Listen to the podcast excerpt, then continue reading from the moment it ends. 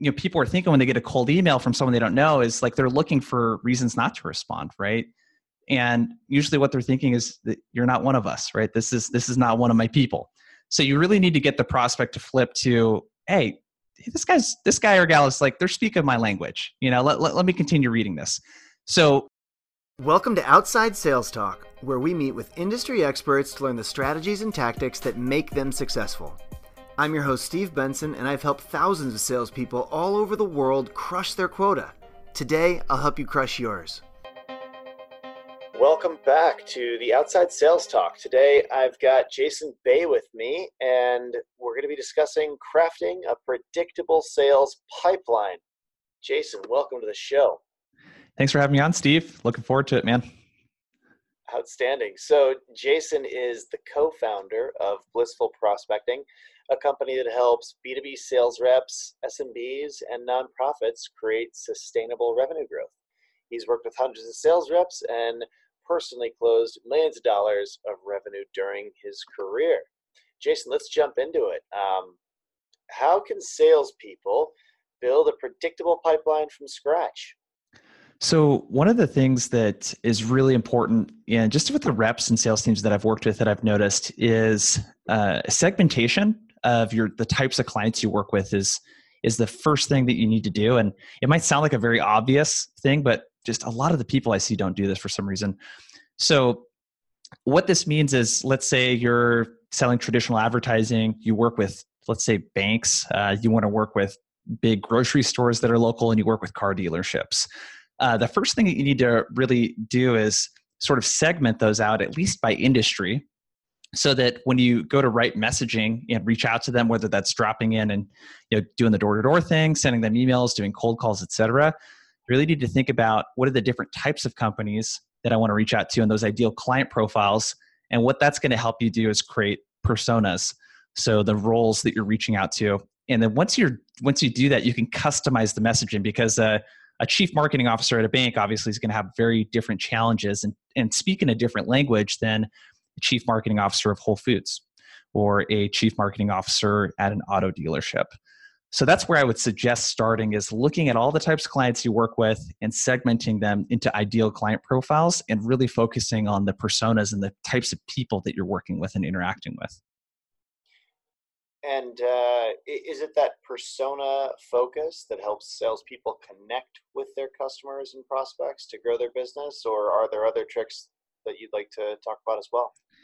Yeah, I mean, we could take this in a lot of uh, directions here, but what I see missing primarily is in order to like really connect with someone you're prospecting, you have to be able to empathize with them, right? One of the challenges we have as salespeople is oftentimes we're selling to people and we've never done their job before.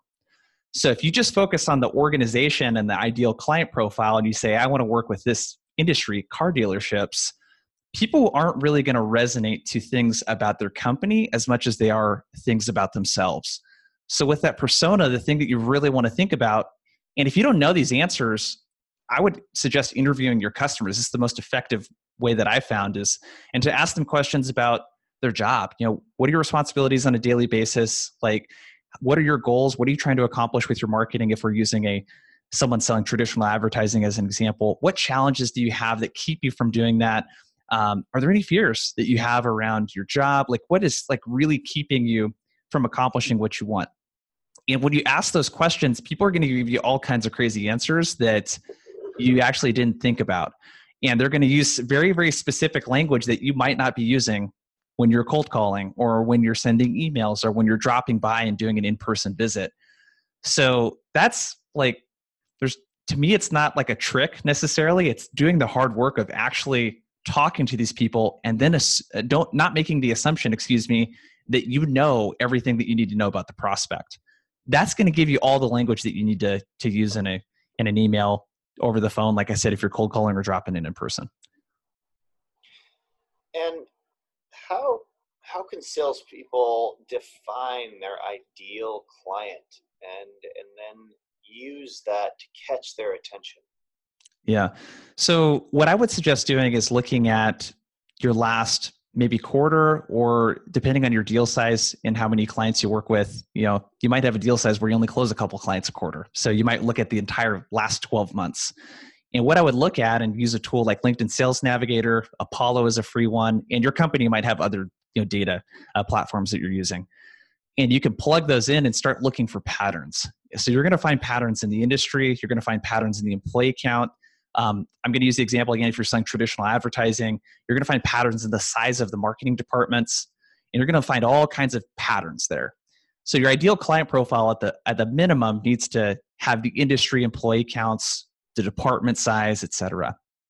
And in terms of clever ways to get their attention, I always lead with challenges. So if I can lead with a challenge in the words that they might uh, use to describe that challenge, like that's the thing I'm going to open with. And I'm not going to pitch my product or service right away. I'm going to try to relate with them on a challenge first. So what that you know might sound like, for example, like we work with nonprofits. So nonprofits have challenges with their corporate development. So they want to find better partners that can support their mission. So I'm going to lead with that challenge. Hey, one of the things that you know, chief revenue officers at nonprofits have been telling us is that they have a lot of challenges working with really tight resources in their corporate development department. And they don't have the time to do the prospecting that they'd like in order to hit their fundraising goals. I wasn't sure if that's a challenge that you're having right now, but if it is, we might be able to help. You know, can I send over a case study from a client we recently worked with? Like that's that's sort of how this sounds and the challenge is is what the person is going to connect with you on they're not going to connect with these outrageous we can 10x your whatever right we're seeing way too much of that on linkedin like these this incremental uh, improvement is really what is realistic for most people and what most companies and, and people are looking for when they get solicited so as a salesperson how can you engage with your customers to learn from them what would make your product or service better? That's a really interesting question.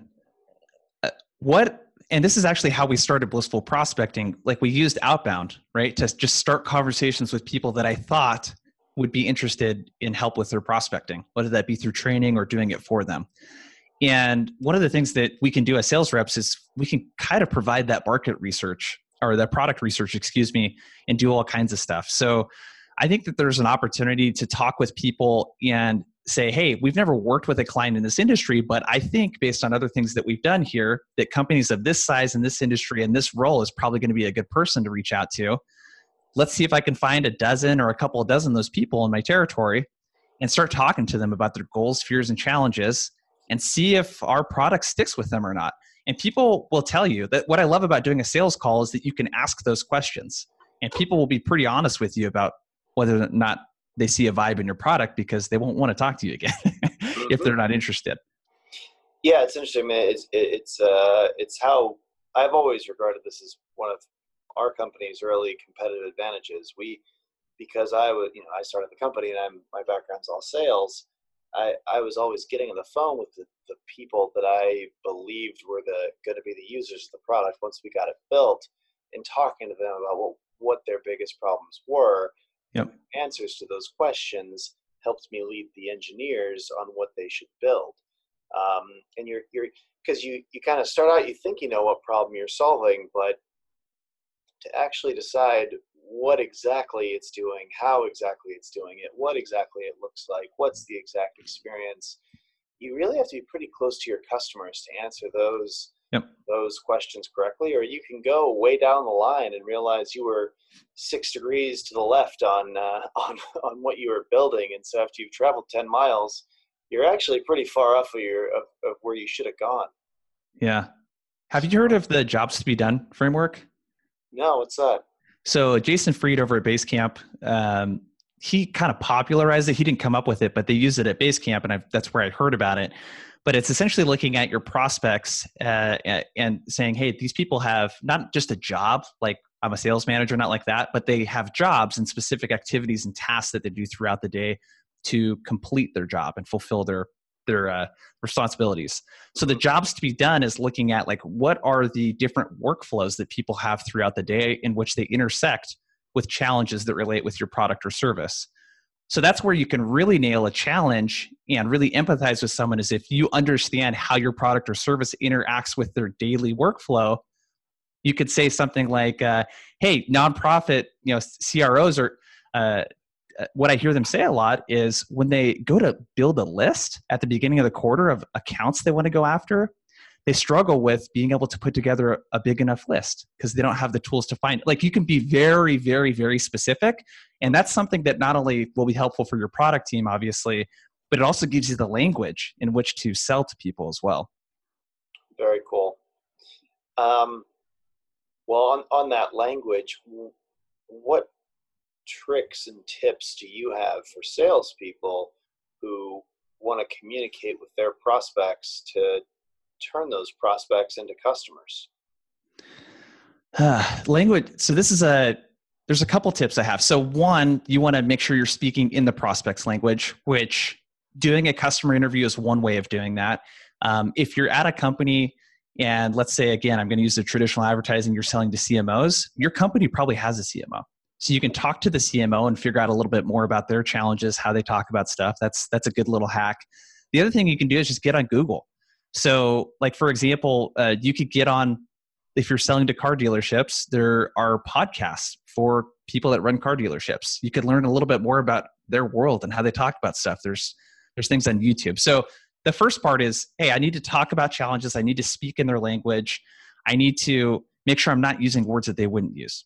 Uh, that's that's number one. Number two, in terms of language, is being as specific as possible and concise with what you want. So in an email, that's like three to five sentences usually, less than 120 words. In a cold call, that's you know five to 10 seconds, right, with your pitch. If you're in person, that's maybe 10 or 15 seconds before the person just kind of shuts off. So being very concise to the point, um, you know, not using filler words. I, I really suggest using you and your more than you use the word I you know when you're talking and, when you're when you're prospecting. But outside of that i mean those are those are sort of the tips and tricks. Uh, the the majority of the work needs to really be spent figuring out how they talk about their challenges how how they buy versus how you can sell to them. So i've, I've read stuff that you've done before obviously. Tell me about your reply method the r-e-p-l-y method yeah, so we came up with the reply method because we've literally written hundreds of email sequences, cold email sequences for our clients. And we experienced a lot of challenges in doing that. And this is what we hear a lot of reps in sales teams say too is, hey, when I go to write an email, uh, how do I know what to say? you know, they, they write a different thing every single time. And then the other thing that we hear a lot of, obviously, is hey, I'm sending a lot of cold emails. I think I'm sending the perfect thing or saying the perfect thing in a voicemail or on a cold call but people just aren't receptive to it. They aren't responding. So the reply method is a five part framework that you can use when doing this stuff from scratch or when troubleshooting. So it's really going to help if you're sending any sort of cold emails and that sort of thing. So do you want to go through each of these uh, individually? Yeah. Okay. Yeah, yeah. Let's let's do the R, the E, the P, the L, the Y, because uh, you know the goal here is to teach our listeners uh, kind of some new skills and new ways of looking at, at at their sales job. Definitely. So I want to flip this around on you just real quick, Steve. What's the first thing you think when you get a cold email? What's going through your head? Uh, is this relevant or not? Yeah. So the the R is for results, and really what prospects are thinking is like, hey, is this relevant? What's in it for me? And really, where you need to get them to flip is, ah, this looks interesting. So the results piece is really figuring out, are you sharing a tangible result? So if you're selling advertising for example like we need to know what the goal is of the person that we're reaching out to. So if it's a cmo it might be driving leads right? Well we need to mention the specific result that we can help them accomplish. The second part to results is leveraging social proof. So where i see a lot of reps making mistakes is they'll reach out to a company that's not a fortune 1000 company and they'll say hey we've worked with amazon and google and all these other cool companies. And that doesn't really help you much with social proof if you're reaching out to a grocery store like Whole Foods. They don't really care as much that you've worked with a tech company uh, like Amazon or, or some, some. Well, actually, that's a bad example because Amazon owns Whole Foods now. so that might actually be really relevant. Huh? um, but uh, we could use Apple as an example. So just sharing case studies, uh, companies you've worked with, utilizing social proof that's relevant uh, another trick that you can use if you're doing you know more territory based sales where maybe you're selling in a city or a state or the west coast is you might pick companies that are in the same state or city and share those. Hey, we worked with local companies here. So what that's going to do is it's going to help what you're doing feel a little bit more familiar. I always say results are the universal language in business. Everyone understands a result that's tied to their role. And you really need to talk to your prospect. If you don't under, if you don't know what results are important to them, you need, you need to ask them uh, and, and start with your existing clients. So the second piece, we've been talking about this a lot, is empathy. Uh, the way that you connect the result is through empathy. And the thing that you know people are thinking when they get a cold email from someone they don't know is like they're looking for reasons not to respond right and usually what they're thinking is that you're not one of us right this is this is not one of my people so you really need to get the prospect to flip to hey this guy's this guy or gal is like they're speaking my language you know let, let, let me continue reading this so you really need to mention frustrations and challenges related to your product or service and use your value prop in a way that connects through that challenge i gave you several examples earlier and the second piece to this is making sure you don't sound like a robot. So writing emails is very, very tough. It's not a it's not an easy thing to do. But one of the biggest things that you can do when getting started is just talk about it out loud. So like if we were writing emails, Steve, together, like I would be talking out loud, like, okay, so what do we know about the prospect? Uh, you know, based on what they shared in these interviews, it sounds like these are the top three challenges. And I would just openly talk about what those challenges are and be able to have a conversation around it first and then I can get that into my talk track if I'm cold calling um, or by uh, emails if I'm cold emailing. So write how you speak. You don't need to use proper grammar. Uh, write how you speak. Be as conversational as possible. Piece number three is, and I'm going to ask you again, Steve. Do you do you ever respond to cold emails if they don't personalize it? Um. Yeah, I don't really care. I, I mean, I, I, cause I, and I'll get things that are screwed up. Like they'll you know it'll be sent to you know our VP of sales or our VP of marketing or something. It'll it'll end up in my email box. Uh, and, and I'll, I'll reply if it's you know it, it's about the message and what they what they're hmm. doing mm-hmm. um, you know e- email yeah I mean it it's got to be. I'll, I'll it, something can hit my desk and I can still engage even if it's not personalized. But obviously, yeah.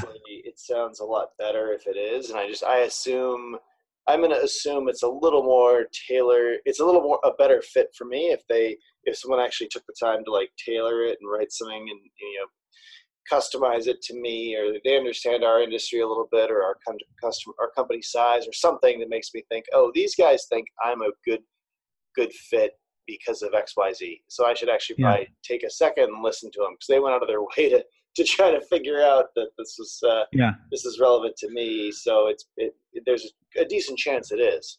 Yeah, dude, that is the nicest response I've ever heard to that question. I think you're nicer than than most. Uh, well, I'm the, I'm the same way as you actually. Like I've, I've written someone... so many so many cold emails in my life that, uh, and I used to have. I mean you know, I used to have to write these things by hand, right? Not like you know, yeah. Pen, but like you know, my my early jobs out of school, email was pretty new, and uh, yeah. you know, was this before the copy and paste function? This was yeah. I, well, I, I didn't know about Control C, Control. yeah. Like, I, I like it, I would have my cold email, and I would copy the person's email out of a spreadsheet or or what yeah. it was. I would pay, or no, it was out of our like old homegrown CRM. I'd copy their email, copy their first name, copy it, you know, paste in, paste in, and then send the email. And then I do that 500 times in a day. Yeah. so, I kind of wish it was like that still, just because it would make it so much harder for people to, to spam and send out these like mass blast emails. Yeah. But uh, bottom line, like, so the P is for personalization.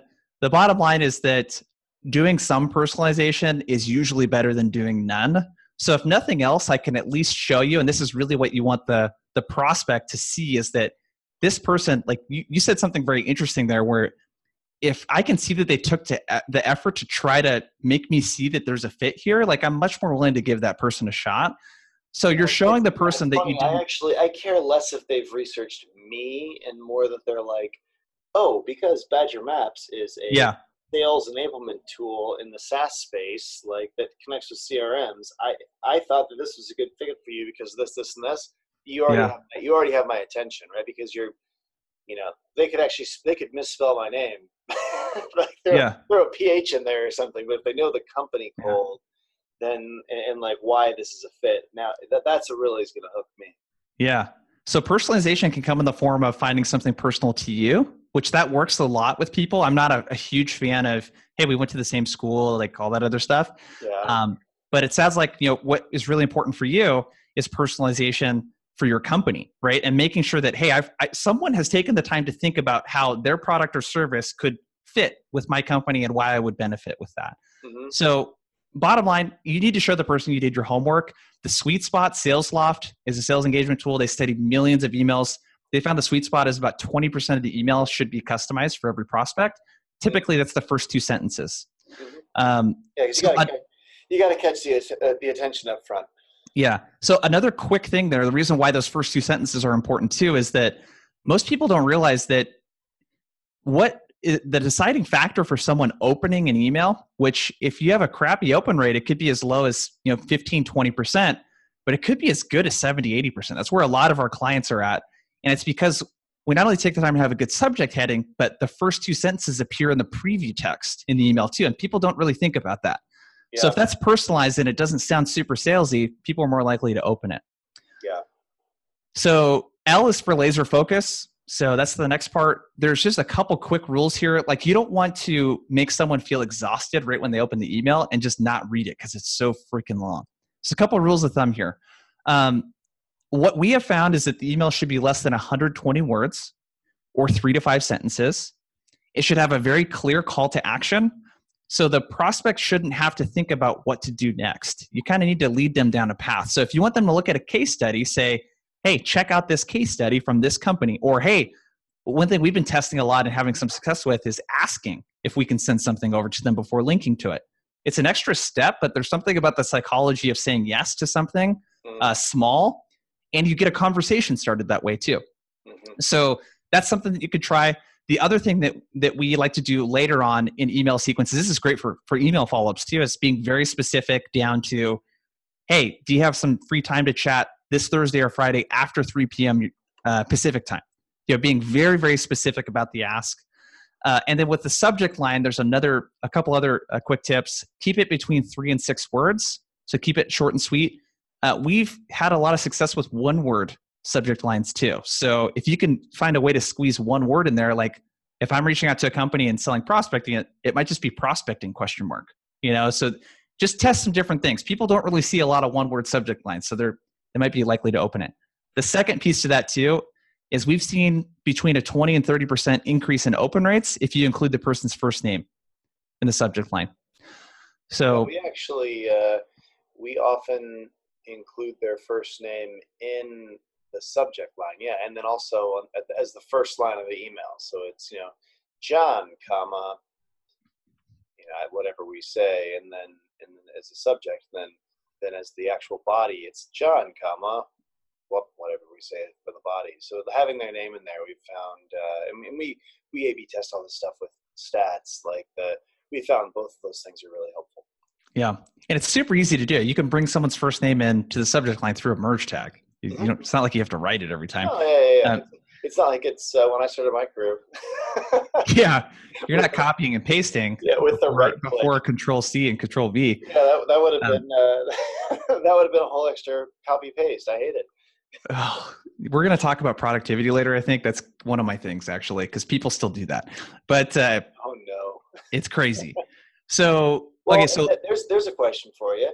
Um, tell me your the you know the individual salesperson out there that, that's doing this stuff for themselves um, what do you think the best strategy is for them best product or, or service for them to actually do these types of mail merges or, or you know whether it's for prospecting or keeping in touch with existing existing prospects and customers um, whatever whatever it's for what do you think is the best service for them to use? Uh, so the best tool to use like for email uh, yeah, for well, for for mail merges of this nature. Mail merges, yeah. Uh, we really like a tool called Mixmax.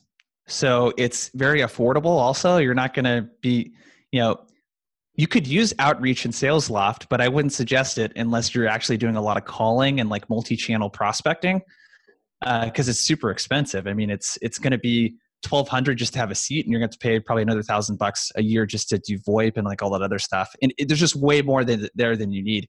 Mixmax integrates with with Gmail. Um, Yesware is a pretty good one if you're using Outlook for whatever reason.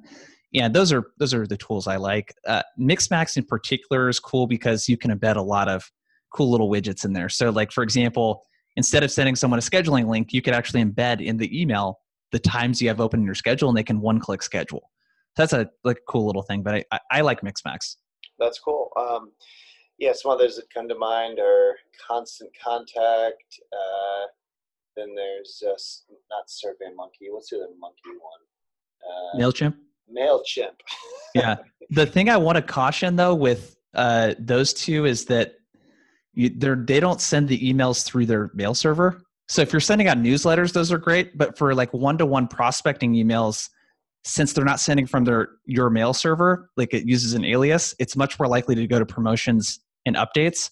So you you might have like a 20 to 35% open rate, which is great if you have a newsletter, but for cold email, that's that's not great.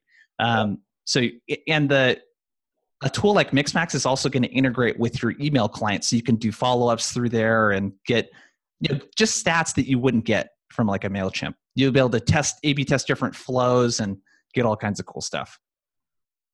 Great advice. That's fantastic. Yeah, the another one that I've used in the past, or I guess my marketing teams use, is, is uh, Reply App, um, which also that sends emails from from your uh, your actual email account. Yeah, Reply's a good one. With I yeah. think, and it shares its name with your methodology, which is great. yeah. um, no relation, I assume. No. Well, um, yeah, it's funny when we were when we when I was thinking of a name for this for the reply method. I was very surprised that no one else had any sort of like anything out there called reply method or had any sort of acronym at all. So I was very surprised at, the, at that actually. It's an it's an excellent, in my opinion, it's an excellent acronym for a, uh, how to email back and forth. Appreciate that. Uh, you did well on your branding there. Yeah, so one of the so I guess lastly we have uh, Y, which stands for you. So one of the big things I, I mentioned this earlier, and this is mistakes that we can make in our sales presentation too, is being so I and we centric. Like we want to say like, I, you know, I can help you do this. We'd love to hop on the phone and do this. We can help you with this. And most people don't care about your company, your product, or your service, or, or about you uh, if they don't know you. Like they just don't care. They they really care about how you can help them. So there's a couple little hacks here that you can use, and one of them is just making sure that you use your you and your in your outreach more times than you use I. You really shouldn't say I very many times at all. Mm. And what that what that makes the prospect feel like is that you're talking to them. So one of the things that this is kind of hard to explain so this hopefully this comes out right but a lot of times when people write a cold email they don't write it with the prospect in mind. So, in other words, they write it like you would a newsletter and like a mass blast, because that's what they do is they mass blast it out. So it sounds like the language sounds a lot like if a public speaker was not saying, "Hey, you know, your company is having issues doing this or whatever." They're using stuff like, "Hey, what does everyone think?" You know, like they're talking to a group instead of to the individual, even though they're in front of a group of individuals. And it's so much more powerful if you've seen a great public speaker when you feel like they're talking to you not at you. So the language needs to be you and your like it's going to feel more like it was a one-to-one email. Um, so that's that's a, a hack right there. And then the other part to this too is making sure that you're making the prospect the hero. So I always say, you know, no one wants to be Alfred; they want to be Batman.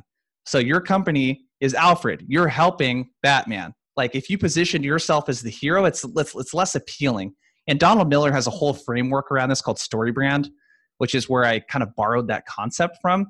But you can't like make yourself the hero in the outreach because likely if you're listening to this, you're probably not selling at a company where when you send an email to someone, people instantly recognize the company name and like want to work with you really bad. That's probably not the reality that you have. So make it about the prospect. Yeah, I'll tell you, I, I, used to work at IBM back when back when they were a big deal, and uh, I guess they're still a pretty big deal. Yeah. And, uh, and I worked at Google for for a while, and, and they're obviously still a big deal. uh, and it's it was a lot easier to to do yeah outreach when when I was at those companies than it was when when I started this one eight years ago. This this was a lot harder. You, you when you know you reach out to someone, they're like, "Wait, where are you from? Never heard of that.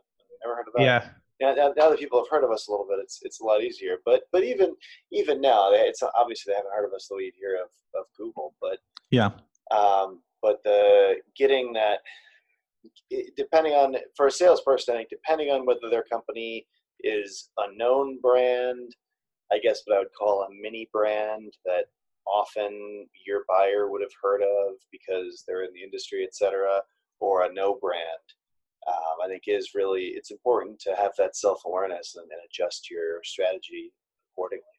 Yep, definitely. Yeah, I I cannot stress that the prospect doesn't probably know you. They don't care about you. They don't care what you're selling. Yeah. so you got to empathize with them. You got to share results that you can create for them and, and, just spark a little bit of interest. You're not trying to sell them through yeah, an we, email we or also, a cold call. We often don't even say what we do. We just say that we have an app for field salespeople when we describe what we do, right? And yep. And then if you are, you know, we we we do the cold outreach to field salespeople, and so you know, I think a lot of times that just that alone piques their curiosity. Yeah. Who doesn't want to check out an app if you're a salesperson, right? Yeah, like it, it and it's, it's like, oh, we we make a thing specifically for you, and it does lots of things. Because it's also it's hard to describe what it does in one quick email and or yep. you know, in a line or two. It's like, well, there's a lot of things for field salespeople. It's a whole piece of software for field salespeople. So we kind of just point them to our website where they can go deeper and that's kind of the call to action to go check out the website and, and learn all you know they can start going deeper and figuring out what it does but if i just came right out and said oh here it does this feature this feature this feature and here's you know a list of six other things that it does i find that to be a lot less effective i think uh, so i think our marketing team really stays very broad on that no that's that's perfect and you actually brought up something else that a lot of you know sales teams uh, complain about they're like well how are we supposed to talk about what we do in one or two sentences? Like we do so many things. Like how do we pick? Yeah. So one, I agree 100% with what you said. Don't talk about the features. But two, you might have two or three different value props and angles that you're going to take. So like with you guys, I don't know what your value props are, but my guess is it's probably something around increasing productivity is probably an angle that you guys take. Yeah. Um, helping quote uh, salespeople spend more time in front of clients uh, that might be another one. Uh, helping them close more work just because they have more opportunity. You know, there's all kinds of different angles you can take, but if you're sending emails and making cold calls and that sort of thing, you might over the course of a month or a month and a half try two or three different angles. That way you have something to talk about. Don't just like talk about everything you do in the very first email. Then you have nothing interesting to talk about. Yeah, we, we have a we have like I think three or four emails that we send uh, when we're cold prospecting, and we and we approach it from different angles. But ultimately, I mean, you know, a, a sales tool needs to help salespeople sell more, right? And yep. And, and that's a tricky value proposition because if you're just like, yeah, we're going to help you sell ten percent more, people like, yeah, that that's almost not enough because it's such a basic value proposition that they're like, well, how, what, what do you do? Yeah. You know, but it clearly works for you though you guys are very successful, so it's it's working. I mean, yeah, the, I, and I think you know, cold, uh, it's tricky. The cold outreach piece is is tough for us. I, I think. Yeah. It's certainly we we have gotten a lot of comp, a lot of business over the years through it, but today I think it's much more often that people are finding us because you know their friend is yeah. and they told them about it, or you know their company you know someone gets hired at their company who used it at their last company and then the, the management finds out about it because of that person because uh, they started using it at the new company too and then it floats around i mean it, that being said i mean you know we we still we still get i mean i was just meeting with a customer you know i had to fly across the country for this one but i was meeting with a customer uh, recently and and and i asked oh how'd you hear about us and it was from a cold email and this is you know Fortune 500 company. We that's awesome. Someone on our marketing team sent a cold email to to the right person on their operations team, and uh, you know they ignored it. I went and dug into it. They ignored the first one, and the second one they responded to it. And you know it's a Fortune 500 company. Big, you know it's a big deal. So it's you know it's uh, this stuff really does work. It's just it's a matter of you know it's it's needles in the haystack, but it really does it really does yep. work. Yeah, there certainly is a volume play to it. So yeah, and it's it makes it much harder when it's very accessible for people to at the click of a button for a few hundred bucks send thousands of emails and you and I get those every single day. Yeah, I mean, I, I, get a really... I, I get a comical number of them because so many startups yeah. and, and, companies sell to software companies. Yep. And, and so. Yeah, SaaS is tough. Yeah, if, I just, if you're in SaaS right now, you're getting hit up. I, yeah, I, I, get inundated, but it's you know at the same time it's like you know my, my assistant helps and stuff, but yeah, it's it, you know it, I do read a lot of them, so it does work. I mean, like you know, so it, it, actually it is effective. So you know, that that be as much as I'm like, yeah, I try to weed this out, but at some point, can how how well can you, right? Like, I mean, you got to read yeah. your emails. So, yep. Well, what what other tools? Um, we we talked about something, some of the ways you can send stuff out. What other tools would you would you recommend for effective prospecting to field sales folks listening today? So I love Grammarly. So sending emails, writing documents, anything that you're writing in a web browser, and they have a desktop version as well. Um, I catch myself my my grammar is not awesome, and I do make a lot of spelling mistakes, and it'll it catches just about everything, so I don't look unprofessional. Yeah, your uh, English sounds fluent to me. yeah. I'm still confused about the you and I and the you and me and the me and you thing. I, you know, uh, my wife gives me crap about this like last pronoun, night. Pronouns objects. I, this, this is a yeah. personal problem for me. My mother always corrected me, but wrong. So, oh. so I, I, I'm just a mess on the pronoun direct object thing because uh, she, uh, she always like she always corrected me very very assiduously but she actually doesn't understand what a direct object is very well. So it's a bit well, i had the opposite problem i guess. No one corrected me. So, um, i don't know who's better off but you know yeah. I, I, you know with, with, the i versus me thing yeah. I, she and i went to the store. She and me went to the store yeah like i don't know. I have, to, I have to stop and think about it to, to not screw it up. So grammarly grammarly. Yeah. What, what grammarly's a great one. A hemingway app is another one. It's free. You can copy and paste uh, your text into there and it'll tell you if sentences are too complicated to read. Another one that i really really like is called crystal and it's crystalknows.com and it's a linkedin extension. And like what you can do is pull up someone's linkedin profile and it'll give you like a basic disc assessment on them and it'll tell you and help you write emails to them a little bit better based on their DISC source. So if someone likes to t- speak really casually, for example, it might recommend that you open up an email with "Hey, so and so" versus just their name. And if they don't like to speak casually and they're more, a little more formal, and it's like scraping all this information from their social sites and everything, and it's pretty accurate. Like it gets you like 80, 90% of the way there.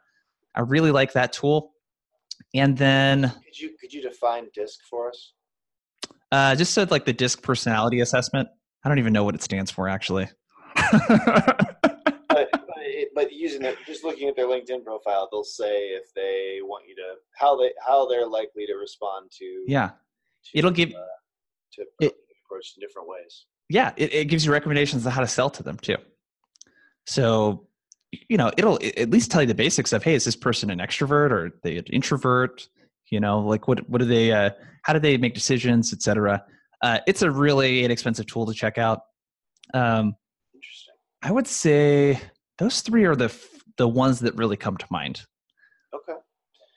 Well the next section i like to call sales in 60 seconds so i'm going to ask you a series of questions and the goal is to answer them in, in short answer. Um, so what's the best way to find B2B big clients? Focus on a big client that you have right now and look for other companies that fit their exact profile. Brilliant. Can you share your best tips to stand out when you're digitally prospecting? Send a video like I did with you. There you go. Uh, what are the biggest mistakes salespeople make when they're prospecting? The messaging is generic. So they use the same exact messaging across different personas, across different ideal client profiles. So not taking the time to customize their outreach. Oh, one other big mistake actually is uh, treating prospects equally.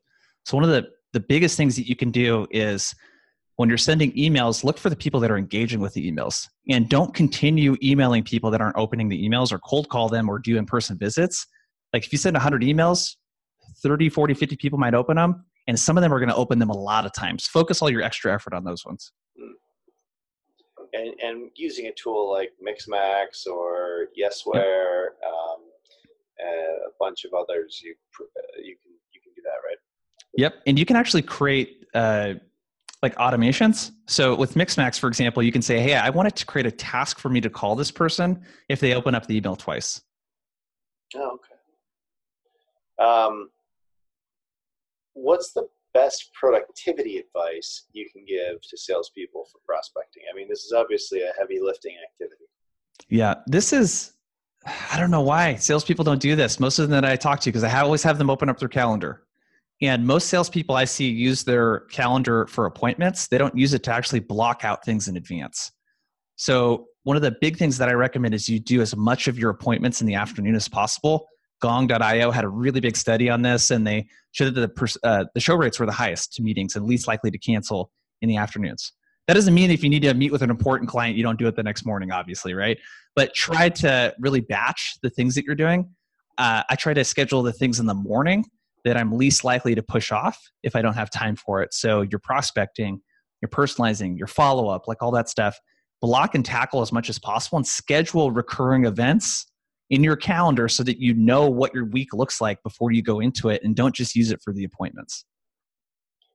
Great advice. Do you, do you have a favorite book or resource or article or video, etc., on prospecting? Yeah, books are a tough one with prospecting because it changes so quickly. But the Sales Development Playbook by Trish Bertuzzi is a really great one. And then my favorite resource right now, honestly, check out gong.io. Check out their blog. Yeah, they, they great stuff. oh god, the content's so awesome. And for those of you that haven't checked it out, it's they have a software that will sync up with your whatever you're using to make outbound calls with and doing discovery calls with so they can analyze the voice data and they, they can find patterns in what people say, how they say it, how long they talk, mm-hmm. pauses between how much the prospect talks versus them, and they can correlate this with success rates and sales. So they have really great data and, and they're able to prove and disprove like sales guru advice. I, I, like my feeling is that the age of the sales guru is over. If there's anybody that tells you do this because I do it, um, I think they're completely full of, you know what, uh, I don't know if I'm allowed to cuss on here, so yeah, myself. okay, you're completely full of shit. Uh, like I want to see stuff that's data. I want to say, hey, I recommend doing this because this is what other successful sales organizations are doing, not because I'm a guru and I'm just telling you what works. Mm-hmm. So Gong, you're going to have a lot of really great insights that are backed by data. Yeah, and and Gong is focused on inside salespeople, obviously. Um, you know the because they they listen to phone calls with software but uh, and most everyone here is in general in field sales but a lot of people they you know I, I, think do a bit of both you know they're outside three days a week and they're inside yep. two days a week so you know it still could be a cool tool um, it's definitely uh, they've, they've, definitely gotten some great traction yeah. over over Gong. And they're putting out some great marketing materials, especially for inside salespeople. I'd say yep. really worth reading. And if nothing um, else, read their yeah read their content. Their tool is, is great, but uh, yeah, if you're not making a lot of cold calls and doing inside sales, I, I wouldn't recommend signing up for their tool. Yeah, but it but it is uh, their content. I mean, I, I I don't I don't subscribe to many things, but I am on their mail list. So, yep. I, I haven't unsubs- yep. they haven't earned my unsubscribe, which most people yeah. seem to. Um, so, uh, as a final takeaway, what should the field salespeople listening today do as a first step to get started on prospecting? Uh, the first step would be if you're not able to talk about the challenges in your prospect's language, I would talk to a past client and ask them those questions. You know, what are your what were your biggest challenges prior to you know working with us or using our solution, and see how they talk about it. Get that language down and and uh, really document this stuff so that you can start speaking in the prospect's language. Yeah. Well, Jason, this has been fantastic. I'm going to try to summarize uh, the wisdom that you've been dropping on us today here.